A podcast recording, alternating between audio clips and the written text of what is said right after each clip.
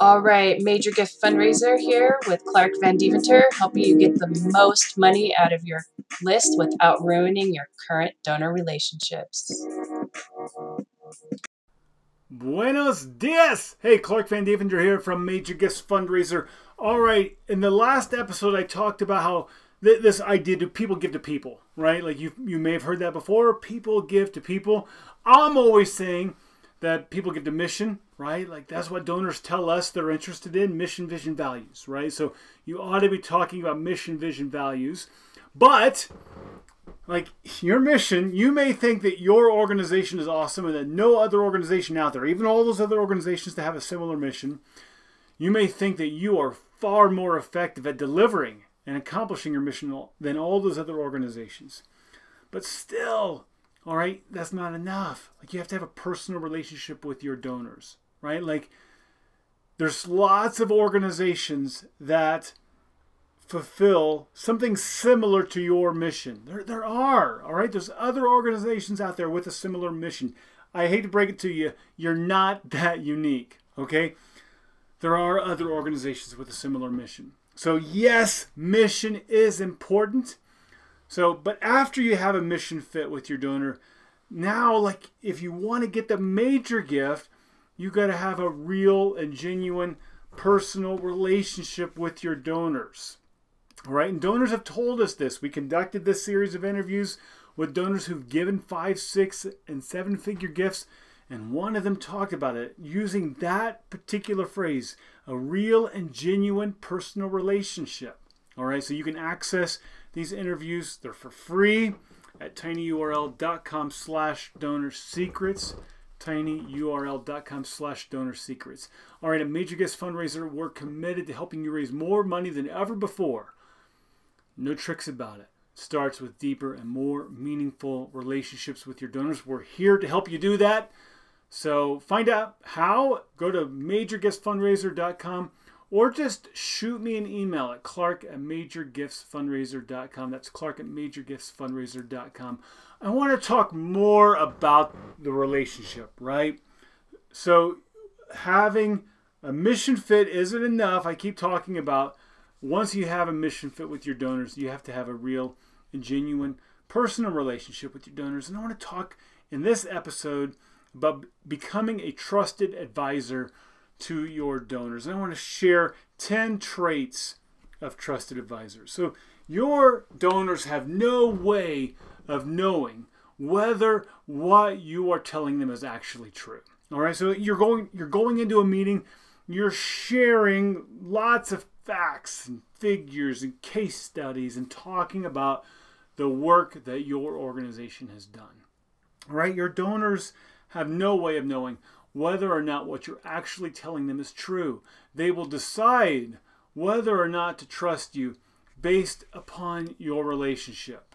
So, uh, a, a, study done years ago on Riedel glasses. So Riedel glasses are like this the the standard um, glass. Like this is the this is the top of the line glass that you can drink that you can buy not just for drinking wine, but Riedel will tell you every beverage has a glass, a particular vessel that that is perfect for that beverage. So if you want to drink water, if you want to drink Bordeaux, if you want to drink Scotch, if you want to drink Kool-Aid, right?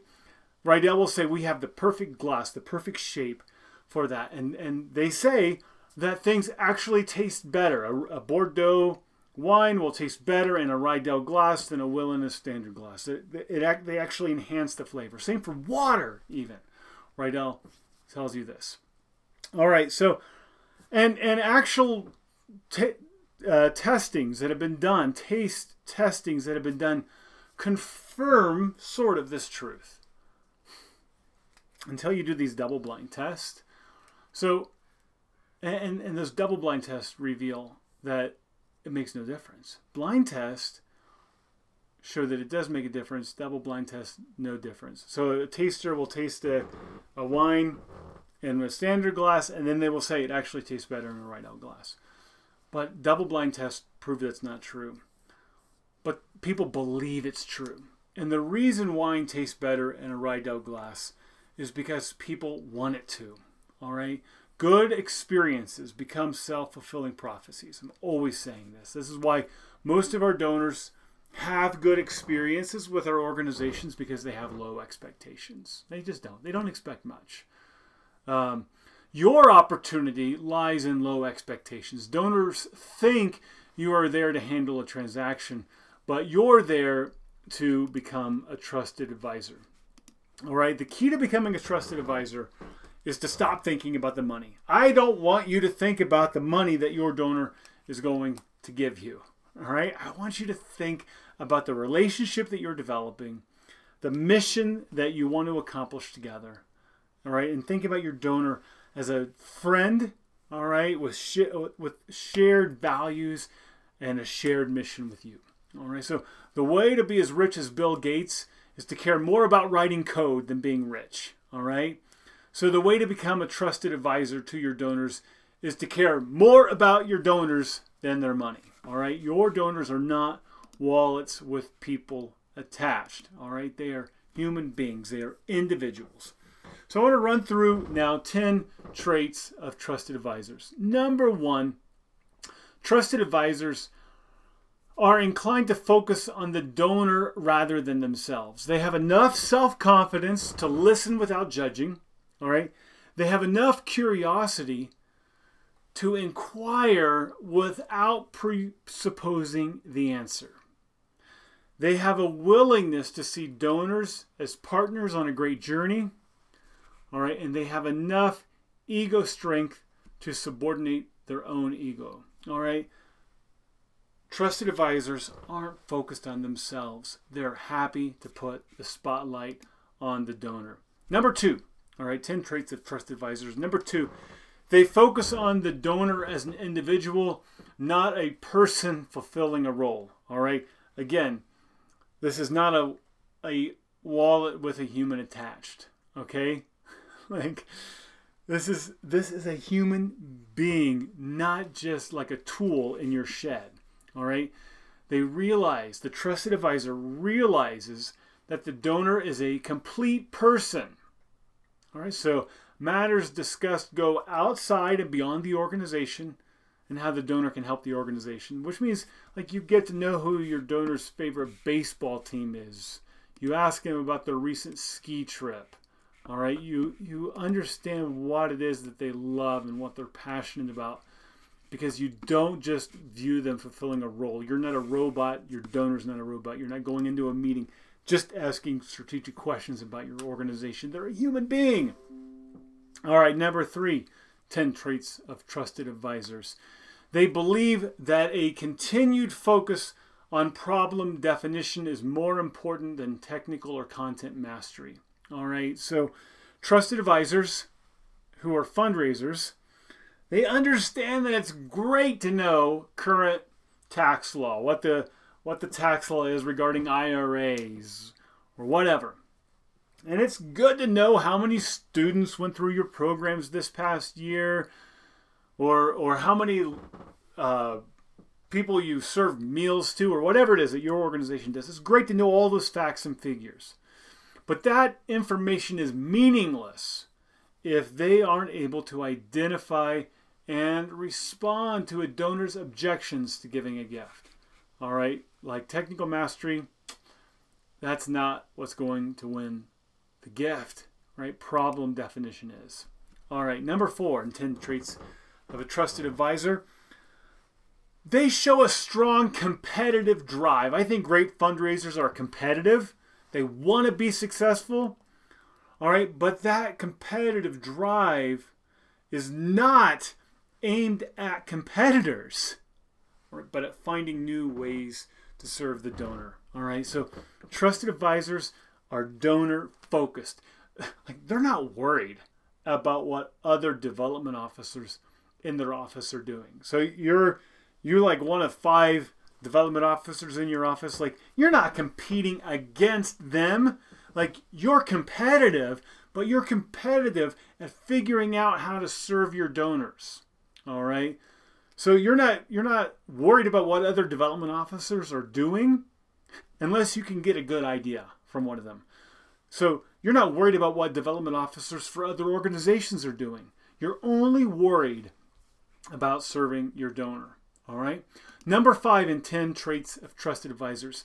All right. Trusted advisors are consistently focused on doing the next right thing rather than aiming for specific outcomes. All right. They have enough self confidence to not become set on a specific goal. All right. They let the relationship take its course. So you may say, hey, my goal is to close a $100,000 gift with this donor by the end of the year. And here it is September. And you you learn some things that that make you think that this is not the right thing. But you're not set on asking for a hundred thousand dollars because darn it, that was your goal. All right. Instead, you are focused on doing the next right thing all the time. All right. And that comes with confidence. All right.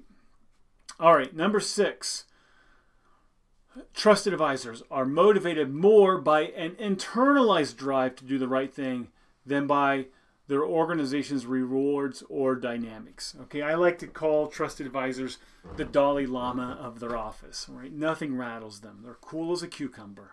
All right, like they have an internal drive to do what's right. Like, sure, am I going to get a bonus for this? Am I going to get a pay raise for this?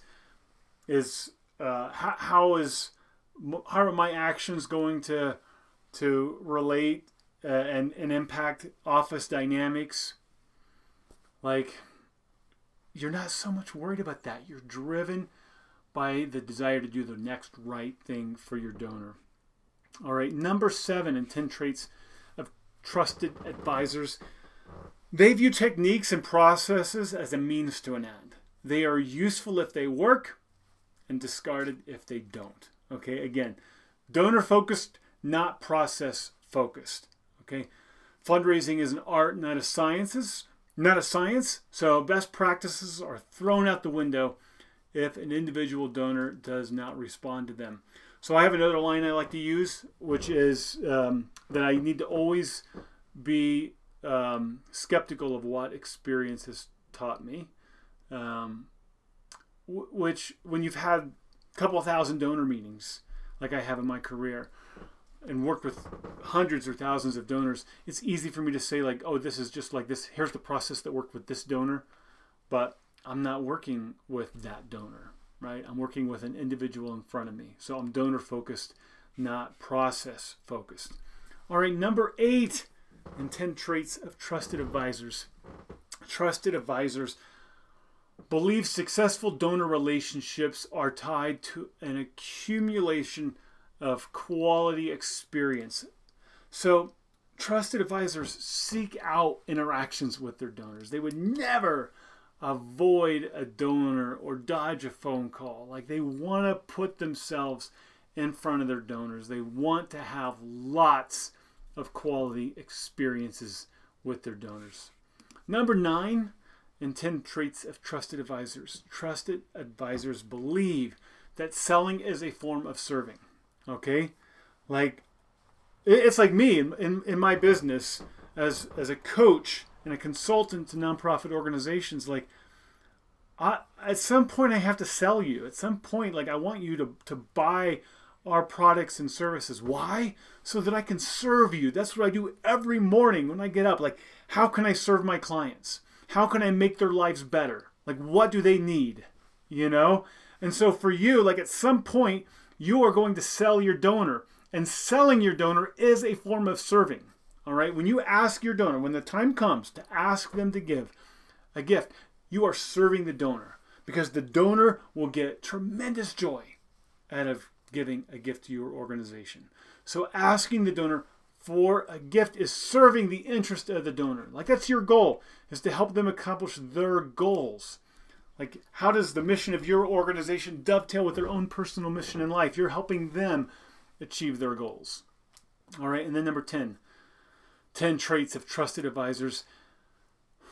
They believe, trusted advisors believe there's a distinction between business life and private life, but they're both super personal. All right? Like, seriously, our business lives are very personal. All right? So, they understand, trusted advisors understand that the same rules that apply in our private lives also apply in our business lives. We become a trusted advisor to friends in our private lives because we care about them. We become a trusted advisor to our donors, like when we actually care about them. Like we ought to actually love our donors. Like, do you love your donors? That's the question. Like, and if you don't, like, I I don't know what to say. Like, what's wrong with you? Like, our donors are these people share the same values that we like the the cause that you've given your life to, the organization that you work for. Like, you're giving your life energy by by showing up every day at work. They're giving their life energy by their hard-earned dollars, the money that they've earned. They're giving it to you.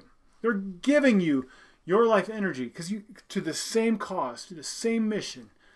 So you have shared values with your donors. Like how, how could they not just be friends? All right. So that's it. 10 traits of trusted advisors. I hope you love your donors. They are awesome people who care about the same things that you care about. All right, we're here again to help you have deeper and more meaningful relationships with your donors than you ever thought possible so that you can raise more money than you ever thought possible so you can stop thinking about how you're going to make your budget and start thinking about what you're going to do with the surpluses. Love to work with you and serve you. That's what I ask myself every morning. Remember, how do I serve my clients? All right, so reach out, clark at majorgiftsfundraiser.com. If you have topics you'd like me to address, in an episode, shoot me an email at clark at majorgiftsfundraiser.com. And what are you waiting for? Go to tinyurl.com slash donor secrets.